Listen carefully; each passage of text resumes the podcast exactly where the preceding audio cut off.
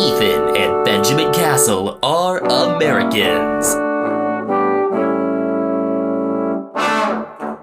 Watching the footy. Liam Ryan saying, kick it my way, I want to jump over the pack, and here he comes! Oh, Ryan!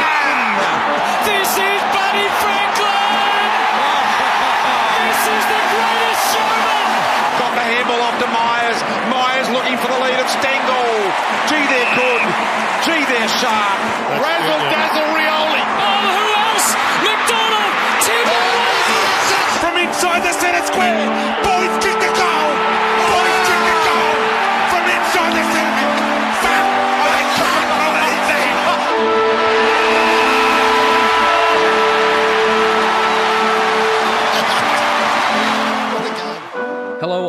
Welcome to episode 102 of Americans Watching the Footy. I am Benjamin Castle. Hello, some. I am Ethan Castle. Wow. Who are you leaving out of some, or do they just have to figure it out? They'll know. They'll know who's being left out. We're not exactly at the midpoint of the season yet, but the midseason draft is happening tonight, a little bit after we record this, and the byes have started, so it's close enough, and we're going back to our progress reports like we did last year, so these will be for the teams that are on the byes each week. We'll give a midseason assessment of them, a little bit of preview of what's ahead, and we do that all in random order rather than just going like alphabetically or in ladder order. So you don't know when we're going to talk about your team unless you just, you know, check the timestamps. Oh, I'm not even going to provide timestamps for these. Good. Screw our listeners. They don't deserve your consideration. And I don't want to waste any more time. Should we get right into things, Ethan? I was just thinking about, I guess the halfway point of the season occurs somewhere in the middle of the next round. Uh, it would be game five of the next round, yes? There are 207 games, 216 counting finals. Okay, well, if we're just talking the midpoint of the home and away season, then it would be the halfway point of game number 104, which would be the fifth game of this round. Thank you. Oh, yeah, it would be. So when we hit halftime of Giants Tigers, that's that's halftime on the whole season. All right, let's make like Nicki Minaj and get it cracking like a bad back. So the four teams that are off this week are Brisbane, Freo, St. Kilda, and Sydney. And we're just gonna click the button and wheel whatever sound effect. I don't know. Well, we're keeping alphabetical to start, I guess, because the Brisbane Lions are up first. They currently sit in third at eight and three with a percentage of almost 125. They remain perfect at home and had been on a seven game win streak before losing to the Crows heading into this bye. They're also the only team to beat Collingwood, although I thought the Pies were still a chance in that one. They are still a chance, actually, right now at 11.33 p.m. on Tuesday, May 30th. So, yeah, their losses are at Port, at the Bulldogs, and at Adelaide. I, at the start of the year, saw this as a flag contender. My pick was for them to win it over, I think, Sydney and I said Brisbane over Melbourne, I believe. I'm still liking Brisbane to be one of the final four. They figured out, well, I would say that they had figured out things defensively, but last week suggested maybe not as much past their best 22 there. Here's the thing that holds me back on them their forward line's great and their midfield is great, but we look at the teams that have won flags in the last few years and defense has won championships. Oh, it's not just that. It's just if you compare like who's going to be in your defense versus any recent grand final winner, it makes this Brisbane defense look bad. Like it's still a solid defensive unit. Harris Andrews is playing much better this year, getting back toward all Australian territory. As of late, Jack Payne has had an excellent past month or so playing a variety of roles, but he was out last week, this past Sunday against the Crows, and it showed because my sleeper pick, Ryan Lester, could not keep up with the man assignments nearly as well. Honestly, I think the bigger concern out of that game is how much Daniel Rich struggled on kickouts. And normally he's a guy who's able to play in wet conditions because it's kind of always wet at the Gabba, always humid, not really too rainy a lot of the time. There's at least moisture on the ball. And that's a concern. But a bit more about Lester because he's someone that I'd highlighted to start the year. He's played each of the last five games, and it's been his run and carry out of the back that I've liked best about him. He's not a good one on one defender at this point, and he is already 30 years old. And someone of his body type, you're expecting them to handle opposing tall forwards one on one. Could not do that this past week. My pick was Harry Sharp, who played in three straight games, rounds eight to 10. The wins over Carlton, Essendon, and the Suns, though he was subbed out against the Suns. Uh, he's been he's been fine. He's got a couple goals, averaging a little over 13 disposals a game. It was just picking Will Ashcroft would have been cheating, so that's why I picked him.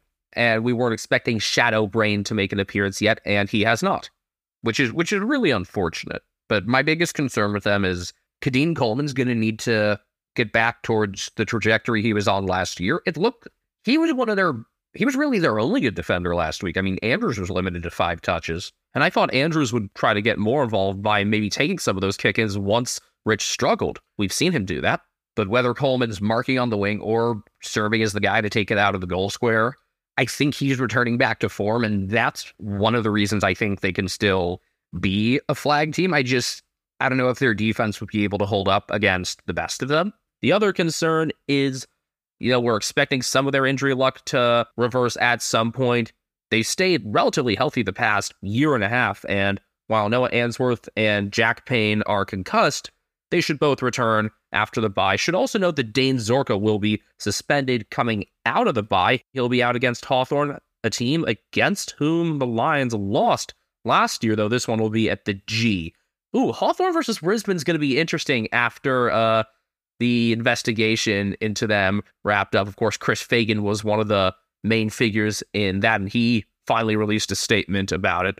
Also, Jack Gunston playing against his old club. Things I, I would imagine he gets cheered rather than booed. Uh, I don't know. I think it's pretty automatic that you get booed at this point, even if you were successful with your other club. Seemed like he left on pretty good terms, so I, I don't know. Considering where the Lions finished last year, you knew their schedule wouldn't be easy. They've got a pretty tough stretch coming home. Looking at the last seven rounds, really, nothing looks easy at this point. At Melbourne, round 18, Geelong, round 19, at the Suns for Q Clash 25, at Freo, hosting the Crows, at Collingwood, and finishing up with St Kilda. The other thing I like about Brisbane is that they're able to play at a variety of tempos. They can bleed out the clock when they need to, though they are still better when they're going faster. I'm going to ask the same question about every one of these teams. What does each team, you know, what do the Lions have to do for you to consider this season a success? Make the grand final, although if we I don't like the that super deterministic thing. However, that's been the big hurdle for them. They gotten over the finals and MCG curses last year. The next step still needs to be taken. They've got the forward two thirds forward. If Payne continues his form and Coleman gets back to it, I think they can go further. And speaking of the forwards, I like how we mentioned this before. You never know which of their forwards it's going to be week in and week out. I think this was a subject of one of the ABC articles as well from Cody Atkinson and Sean Lawson. Those are always great reads, by the way, from those two. It's stat driven and it's presented really well. The graphics they use are really good. Eric Hipwood was a little quiet last week, but he started to get back into form. I think that was just a just an off game for him. I think it was an off game for it was an off game for a lot of them. It was not for Charlie Cameron. He was awesome. He kicked four against his former team. But I'm going to say they've got to reach a prelim again maybe make the grand final, definitely reach a prelim. From there, you know, there's always a chance when you get that deep that you just get beat, where you don't do anything to lose and you just get beat by a team having a great game. That happened to Collingwood in both their finals last year. So, yeah, I wouldn't quite go as far as, you know, they have to reach the grand final, but at the very least, they're going to have to make a make a prelim for sure. Grand final one of the next two years, I'll say, looking longer term yeah, it would be tough for them to come out of this window and say, and you know, have no, you know, not even a grand final appearance to show for it with how much talent they have and how many guys are in their prime right now. I really want to make a Port Adelaide joke right now. I just don't know which one to make. It would be very Hinkley like for Chris Fagan to not get to a grand final. So let's see who's next up. One down, three to go.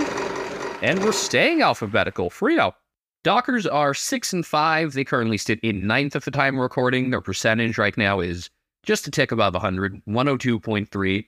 They started one and three. They fell to two and five, but in that loss to the Lions that dropped into two and five, I thought despite getting their asses kicked and playing poorly defensively, they found their identity. They started taking it up the corridor and just kind of trying to run with teams instead of play the slow kick mark game. They just they kind of returned to a lot of what worked last year, and then in subsequent weeks, looking at especially that win at the SCG, they found their forward lines. Jye Amiss has continued to stay strong. He did get the Rising Star nomination for round 11 at last with another three goal performance against the D's. Josh Treacy's inclusion is making more and more sense, and Luke Jackson's versatility is really starting to show between the time he can still spend in the ruck, being able to neutralize Max Gawn and Brodie Grundy this past week, and as the center half forward that we expected him to be. I know that they were trying to shoehorn him into a bit of into a bit more of a midfield role, attending some more center bounces. That didn't quite pan out. He's playing more of his natural game now. Josh Treacy really broke out in that Sydney game with 14 disposals and a pair of goals, nine contested possessions. Only had four touches against Geelong, but still, just like there's at least one play every week, and I've said this in past episodes, where someone gets a goal because the defenders all kind of converge around Treacy and it leaves someone else open. Against Melbourne, he had nine disposals, a couple of goals, and he ended up taking a couple hitouts as well. Yeah, he was forced into that because of Sean Darcy's injury. Darcy suffered a moderate hamstring injury. We don't have a clear timeline on it yet, but I'd imagine anywhere between three and six weeks on that. They remain pretty healthy otherwise. Heath Chapman is dealing with his own hamstring injury and has a four to six week timeline. Jaeger O'Meara's suspension, but they've had pretty good health. You know, Matt Taberner being out, I've said it's an unfortunate what if he stayed healthy because you know, he had a seven goal game last year, I think it was. And you think about just how great his numbers would be if he had been blessed with better health. But at this point, it's not worth playing him. I hope he's able to make a comeback someday. Maybe it'll have to be with another club. I mean, he is from Victoria, so unless he really loves being in Perth, that at least opens some doors for him. But given his injury history and the fact that he turns 30 in under three weeks' time, I would completely understand why clubs would be passing on him. He's never played more than 17 games in the season. The closest he ever came to playing a full season was playing 16 games in 2020. But I think this team has found their identity. You know, I was really concerned a few weeks into the season, and now, I mean, I I don't get why it took them as long as it did to realize, wait, this worked last year. We still have a lot of the pieces that could make that work. Maybe they were freaked out by losing as many players as they did because they did enter the season without a couple of their most important players from last year, giving up Blake Acres for absolutely fucking nothing. Third rounder. And Griffin Logan Darcy Tucker were traded away to North. See, that trade I understood. The the Acres trade I still don't get. But they're starting to develop a new look on the wing. I mean, on the older side, you got my sleeper pick, Ethan Hughes, tends to average in the teens in disposals, was moved into a bit more of a halfback role before getting that center wing assignment again in recent weeks, and the Dockers have looked better for it. Of course, on the younger side in the wings, you've got the player outside of Geelong that you might like the most in Nathan O'Driscoll. You've been very high on him from the very beginning. I don't know if he's a guy I like the most, but I can just lay claim to being one of the people who was like, hey, this guy's good. The way they've used him this year has been interesting. It's been kind of like in slower sequences, kick mark sequences out on the wing, but I like what he's done still. And I think he's going to be a part of their game for a long time. And hopefully you get some good matchups between him and Max Holmes. Holmes had to play towards the middle when the teams met a couple weeks ago because like the whole Geelong midfield was hurt. And then he got hurt. Yeah. It sounds like he's already running some. So his recovery time is going to be faster than the usual meniscus. Maybe it's a small tear. I don't know. Uh, my sleeper for this year is Neil Erasmus, who's played in three games this season. he's Australian, but he was born in South Africa. Been subbed in once, been subbed out once. I think those kind of, I think the time he was subbed out was like a plan thing, was how to get Nat Fyfe in the game. And that's been another subtext to this season for the Dockers is Fyfe coming back from injuries and now really getting up to speed. I think I said this in the round recap that we just put out he looked the most Nat Fyfe that he's looked in the win against the D's. First time he'd gotten to 20 disposals, laid a couple tackles as well. Was back in some of that pressuring role that we'd really liked him being in. It was the first time that he had played a full game since round one. I don't think it's entirely a coincidence that they're four and one this year when he's played. Last year they were four and two with the draw when he played, but I don't think he's the make or break guy. I think it's sentimental more than anything to have him in there. I think they'd be able to adjust to life without him. It's just more fun to have success with the guy who's been there for so long and been, you know, a club icon. Who is the make or break guy for them? Would you say? Would you say someone like Lachie Schultz? Maybe could be him. Could go Michael Frederick. Could go Luke Jackson. Now he's figured it out, and they've figured it out. You know, in terms of how to deploy him. You knew there would be a bit of an adjustment period going to a very different system from which he had been in under Simon Goodwin. He's found himself now. Schultz has kicked a goal in all but one game. He won goals against the Lions, but has kicked 17 8 on the year. I've said it a bunch of times. If he was playing in Victoria, there would be a lot more talk about him. I think you had you would have seen his jumper everywhere had he played for a Victorian club. Looking down the road, their round 16 to 21 schedule is pretty tough. Bulldogs away, Carlton at home, Collingwood away, Sydney home, at Geelong, Brisbane. So, you know, you're flying to Victoria every other week. All of those games look tough on paper unless the Swans are still struggling with health. Even then, you know, there's a chance the Swans have their shit together to an extent by that time. Actually, yeah, and Carlton, I mean, I think by then they'll figure something out. They can't be much worse. Could they? I don't think they could get worse. I mean, with all the injuries they copped this past week, there is potential for anything. It would be funny as shit if it did get worse and they just kick like 113 for a, for a whole game or something. Fuck it. Goalless Blues. Ethan, I'm going to ask you first this time. What do Freo need to do in order for this season to be a success? I think at this point, now that we've seen them get their shit together, I think just win a final. I, I think that's enough because it would put them on par with where they were last year, despite, I think, setting their sights a bit further down the road. Like, if you still had Blake Acres, I would say they'd need to do more than last year, but because of what they've done with their list, I think just make finals, win one final, and you've had a year that makes me think you're still on track and flag mantle can become a thing sooner rather than later. Oh yeah, just realized we didn't even mention that Rory Lobb isn't there anymore. And uh, you know, that was kind of important that he is a bulldog now, considering they lost their shit when he came back. Yeah, they that was a night that I thought they looked screwed because they were so focused on him instead of actually, you know, playing the game, period. I like the finals win assessment. If they stay the course strategically, keep going with the faster pace, allow Bailey Banfield to continue playing, they can definitely win another final. I'd back them in to win a road final at this point. When they lost that game, the just when they they looked so immature, that that was an acceptable time to start thinking, shit, I don't know if this team could be a finalist. Now I'm, you know, I'm back on the train. We're starting to hear that magic word again, flag mantle, and I, I get why. We're already halfway done, so that means it's time for a quick break. Back in a moment.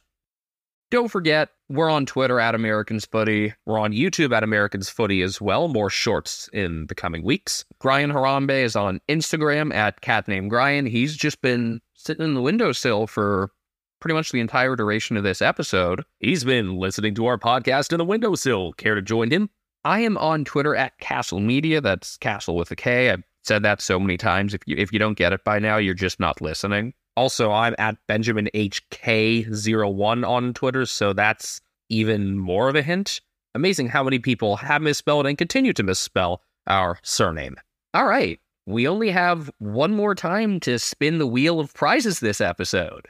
Yeah, yeah, yeah, yeah, yeah, yeah, yeah, yeah. Uh, yeah, yeah, yeah, yeah, yeah, yeah, yeah, yeah. Ryan's looking. Yeah, Ryan came out of the windowsill just now, jumped out, mm-hmm. wondering what in the world they're doing. I'll, I'll, I'll just move North Korea. I'll just start talking about the Sydney Swans, who are five and six in 11th with a percentage of 101.2. They had lost six of seven after a 2 0 start. They had gotten really banged up in that time, and it hasn't gotten much better, though they have won their last two. A dramatic interchange breach field win against North and an outclassing of the Blues this past Friday. Their losses at Melbourne, Port Adelaide, at Geelong in a humiliating grand final rematch. It was worse by margin.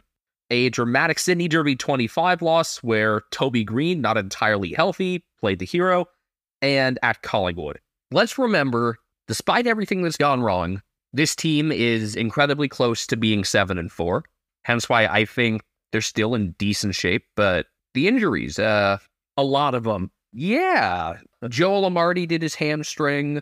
He was playing out of his mind to start the year. He appears to be two to four weeks out. So, best case scenario, he could be back right after the bye. Peter Ladhams has what looked like a pretty serious ankle injury from landing on Todd Goldstein. That's going to hold him out. We don't we don't know the timetable yet, but it's basically up to Tom Hickey and maybe Lachlan McAndrew.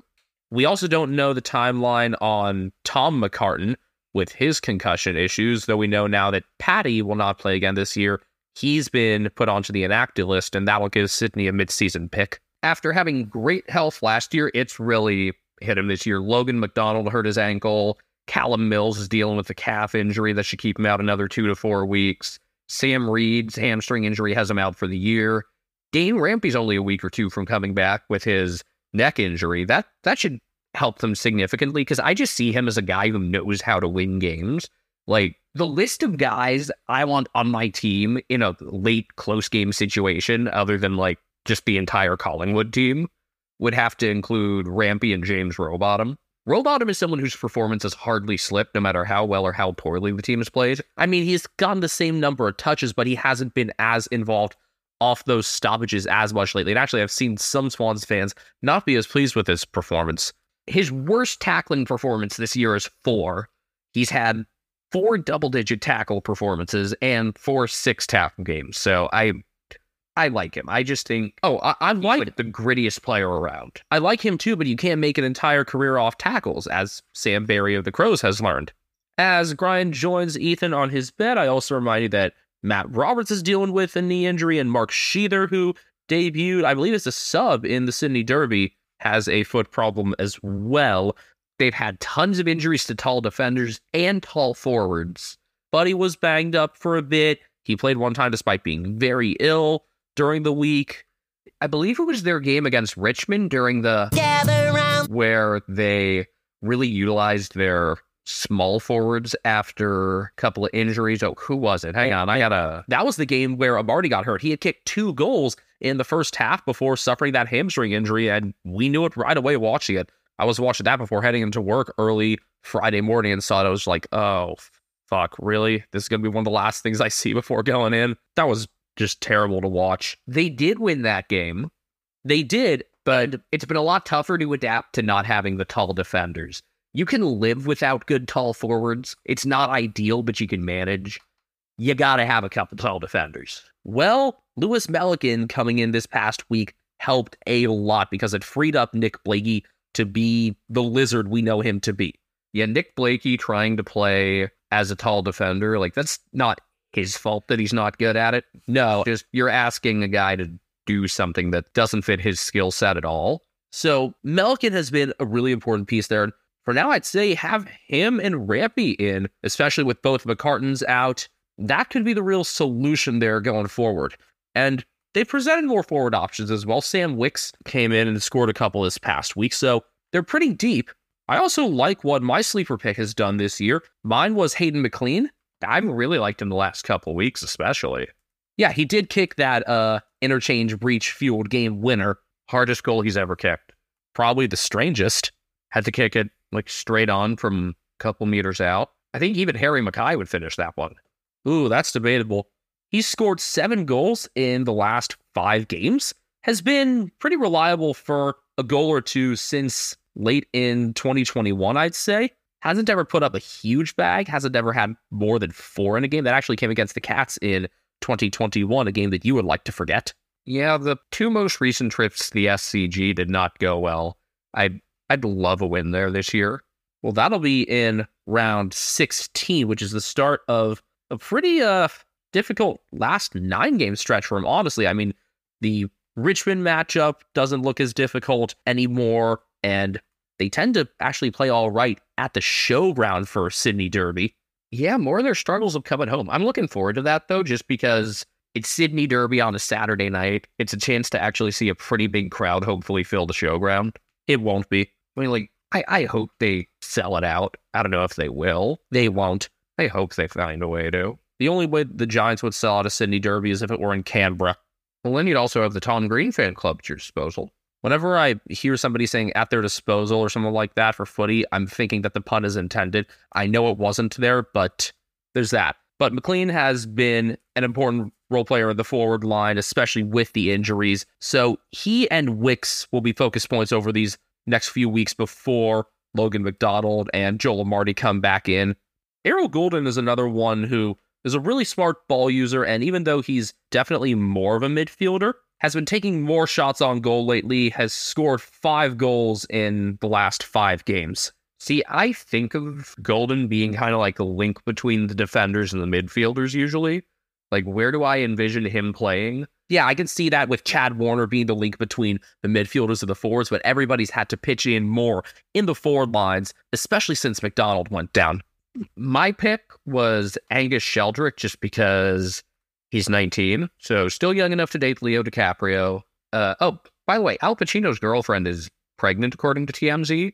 He's 82. She's 29. Why the fuck do we give famous people a platform? Sheldrick's played in two games this year, subbed out of one, subbed into another. Hasn't really done a ton, so maybe he'll factor in more as the year goes on. Maybe he's just not ready yet. Got a lot to learn about him. Yeah, it's it's you know that he hasn't really factored in much despite the injuries they've had. Makes me think they don't think he's really ready yet. More than anything, uh, he's kind of an interior midfielder, and they remain pretty crowded at that spot. Still, it hasn't been the midfield that's had the injuries. Looking ahead for the Swans, they've got St Kilda on Thursday out of the bye. The return of Thursday night footy will be for round 13. I'll be watching that from the Eastern time zone. Where exactly will you be at that point again? I believe Rockville, Maryland. Suburb of DC, where some of our cousins are. Luke Parker will be suspended for that game. His dangerous tackle suspension was upheld. It looks like the most important thing in the recent dangerous tackle rulings is whether or not the arms are pinned. So look for that to be a continuing thread if the tribunal is actually consistent, which, I mean, they were consistent in just upholding dangerous tackle suspensions before this. I think that's a fine benchmark. You know, if your arm's not pinned, you can brace yourself more. Well, if the arm's not pinned, I think it'll also depend on the speed of the tackle and kind of if the, the head did hit first. Basically, if the arm's not pinned, you kind of need to pull him down on top of you for it to be okay, it seems like, or at least slow the motion of it, as we saw with Rory Laird. But Parker didn't do as much of that, and he did pin the arm. After playing St. Kilda, they travel to the Gabba, so that'll be fun. Then they've got a free win against West Coast, and then that ending stretch Geelong round 16 at Richmond, host the Bulldogs. At Freo, they won there last year, and I was really impressed by that. At Essendon, to whom they lost last year in Melbourne. Sydney Derby 25 at the showground. Gold Coast, who knows at that point. At Adelaide's a tough trip, and hosting the D's to end the season. We said from the beginning that the Swans probably had the toughest schedule ahead of Geelong, and I think that's held up. Yeah, I'm I'm interested when we get to the end of the season, kind of reevaluating this and seeing, you know, whose schedule actually ended up being the toughest. And some of it you could also just look at, you know, things that can't be measured so much mathematically, just like who ran into teams at the wrong times, like, you know, playing Carlton in an early round, for example, not good. And what kind of trips did they have to make when they had to make those southern and western trips in particular? The Geelong game's a Friday nighter, and then round 17 and 18, they have back to back Thursday nighters at Richmond and hosting the Bulldogs. They and the Bulldogs on Thursday night again? That seems to be pretty common Thursday and Friday night game. And then dogs have early primetime games two of the next three weeks, too. It's returning to last year's schedule just in time. Once again, it's time to ask what has to happen in this season for you to consider their season successful? And I think this is one where, because of all the injuries and stuff, expectations, it's fair to for them to have changed a bit. It's going to be tough for them to crack top four, let alone make the eight, but I, I want to see a finals win from them. I think they can get into form and get healthy at that time. But if not that, if they don't make the eight or if they lose in finals, I'll be satisfied enough if I see more of a long term plan for them in terms of where some of these younger guys, these first time inclusions this year, where they slot into the greater plan. I want to continue seeing more out of Lewis Melican as part of that. I would love to learn more about Sheldrick and Mark Sheather, who they seem to have really backed in as of late. My benchmark for success, I think, just crack the eight. If if they don't, I'll understand. But I think as of now, barring you know nine misfortunes, But nine misfortunes? I'd like to see that. I think they still have enough talent to at least make finals. I don't care what they do once they get there.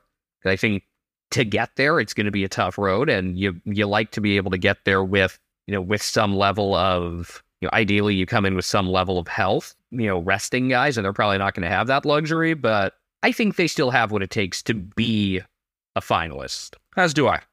So uh, I guess we'll end with the Saints then. Yeah, for the second year in a row, we have underestimated them. Or have we now that the new coach smell has worn off? Well, I thought they were going to be like a wooden spoon contender, and considering they've already won seven games, it would be hard for them to do that. The West Coast Eagles will not win six more games. Worst case scenario, I find it hard for them to finish below like 14th or 15th. Even that is hard to comprehend for me. I can see them, you know, around 12th again, but as of now, they're seven and four and in fifth, though they're three and four in their last seven. Other than the loss to the Crows, which Ross Lyon gave them a mulligan, there have been no really like embarrassing, we can't compete with these guys losses. Though the loss to Hawthorn is embarrassing in its own right. Yeah, and they they didn't play very well that day. But in between those two, they had a pretty nice win at GWS where I thought they didn't play their best game and they got tested, but they still managed to pull through at the end. Didn't control the pace like they often do. That that game made me think that this is a team that can go farther because they can win when they aren't just playing their game. When they aren't playing just Ross ball, controlling possession so much, really slowing down the game. They did some of that in like the final 10 minutes of that game, but otherwise, yeah, I mean when you're when you're preserving the lead late, but in general, Ross Lyon's style seems to be a bit slower and lower scoring than what we'd seen in the past. But this is a team that's capable of pushing the pace, of moving the ball well from the defensive 50 to the forward 50. And so I think he's in a good spot with the list, actually, where it's a list that's able to both play slower and faster. So whenever they put out a weird sign on the bench that says start playing faster, they'll be able to turn the page pretty quickly. Jack Sinclair's been a really nice accelerator, going more toward the center and half forward this year than half back. I think Nasiah Wanganeen-Milera's emergence as a consistent 20 disposal getter there and a pretty decent mark has allowed Sinclair some of that flexibility. Although he was one of the lesser performers in that game against Hawthorn. I think we made the mistake of underestimating both him and Jack Steele. I think it's time to accept and understand that Jack Steele is one of the premier midfielders in the game and deserves a lot more credit than he gets. Seems to be a very good on and off field leader as well. He had had a down 2022 in comparison to being joined fifth in the Brownlow in 2021, and maybe we thought that he was on a bit of a decline, though he's still only 27. I'm most impressed, though, that the Saints stayed afloat early despite all the injuries that they had, especially to their forward group. All those injuries, doing absolutely nothing in the trade period last year. Hey, Zane Cordy came over after being delisted. That that was it, though. They largely exceeded my expectations for the entire season. And I'm having fun watching them because they've had this young core that's really started to figure it out. You look at the ages of some of their guys, and there are some older dudes still in there, defensively especially. But when you have young dudes up front like your sleeper, Anthony Caminiti, Mattaes Phillipou, Vincito Owens, Max King is still on the younger side. The King twins are just 22. They'll be 23 in July. They're a little bit older defensively, but I like what they've done. Uh, Dougal Howard and Callum Wilkie have had really nice seasons to this point. Uh, Hunter Clark on the younger side, really liking his game. He's he's not that young. He's 24, but I think he's broken out some. He is one of their currently injured players, though. A knee injury is going to cost him the next month. Looking at their the rest of their injuries, a few concussions. Jack Bytel, Tim Membrey, and Mitch Owens. Jack Hayes and Zak Jones have yet to see the field this year from hamstring and Achilles injuries, respectively. And Dan McKenzie's been in and out, but he's got a calf complaint. But hey, it's looking a hell of a lot better than it was at the start of the year, and they've exceeded our expectations despite the injuries that they had to deal with. Yeah, Caminiti, he's been fun. I realized just what this guy could be watching him a bit in the preseason outing, and he had been thrust into an important role right away, considering King and Membrey were out to begin the year. And all he's done in eight games is kick 10 6 and look really at home, make some smart plays outside of goal kicking as well. I noted that he managed to take the ball off Tom Green before a really clutch goal by a teammate against the Giants. The one not so clutch thing he did was get, get suspended for it was three games there. It was oh, who did he cheap shot? Nathan Murphy. He concussed him. Yeah, that was that was dumb. That was in a really fun game where the Saints managed to get back into it and only lose by a goal. It was like not your normal tight Collingwood win. This one was, you know, the Saints had gotten beaten. You know, Collingwood was clearly the better team, and then St. Kilda managed to only end up losing that game by six because they went on this crazy late push and made them sweat. It was like you're not going to be undefeated forever. What I would consider like a, a fine loss. Uh, Bytel was my sleeper pick. I think he's done pretty well this year, kind of settling in as a member of their main core. Concussed now. Don't think he's going to be back in time for the Sydney game, but he's been the sub four times in his one actual full game. He had 16 disposals and seven tackles in that round one win over Freo. That at the time, I still don't think Freo played well that game. Yeah, at the time it was like, what the fuck is Fremantle doing? And it looks like a better win at this point. He also hasn't been completely healthy for this year, so he'll get more time. And also, his name is Jack, so he's a clear saint. I think the Saints have caught a few teams on the right day.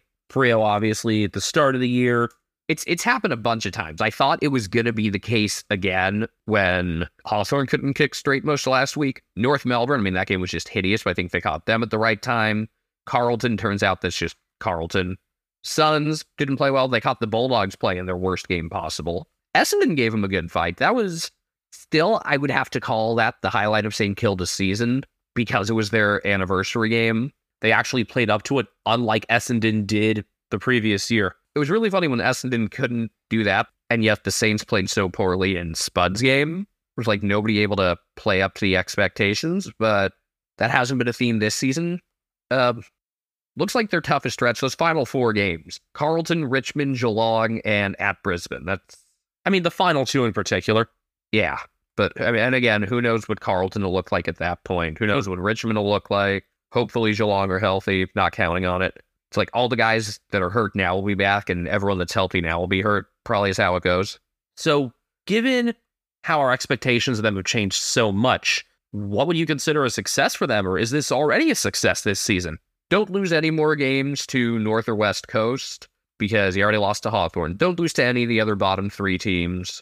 And if you miss finals by one game or whatever, just don't do it in embarrassing fashion like Carlton last year. Just or the Saints last year, considering they lost eight of their last 11. Just don't fall in similar fashion. Like they've been playing really well and have caught teams at the right time, but I never saw this as a final team. If they finish middle of the pack after the offseason they had, I'll be optimistic moving forward. Yeah, remember they had fired Brett Ratten right before the trade period. Their football manager was on the outside, I believe. So they didn't have a great trajectory at that time. So, yeah, stay the course, remain competent, I think they'll they'll slip a bit from where they started, but anywhere between fifth and tenth, I can understand as a reasonable landing spot for them, and I'd be fine with any of that. Looking at this from an outside perspective, so that's gonna do it for the progress reports for this round. It was a good pace that we did this at, and you know only four teams, so it's gonna be faster because of that. Only two teams next round will be on it by those being Geelong and Gold Coast, but will also be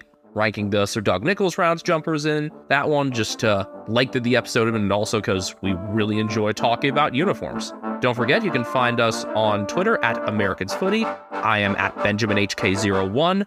I am at Castle Media. Brian Harambe is now sleeping next to me. He is on Instagram at Cat Named Brian. So this has been the second of three episodes we'll release this week because I'm going to turn around and start working on putting out the round 12 preview.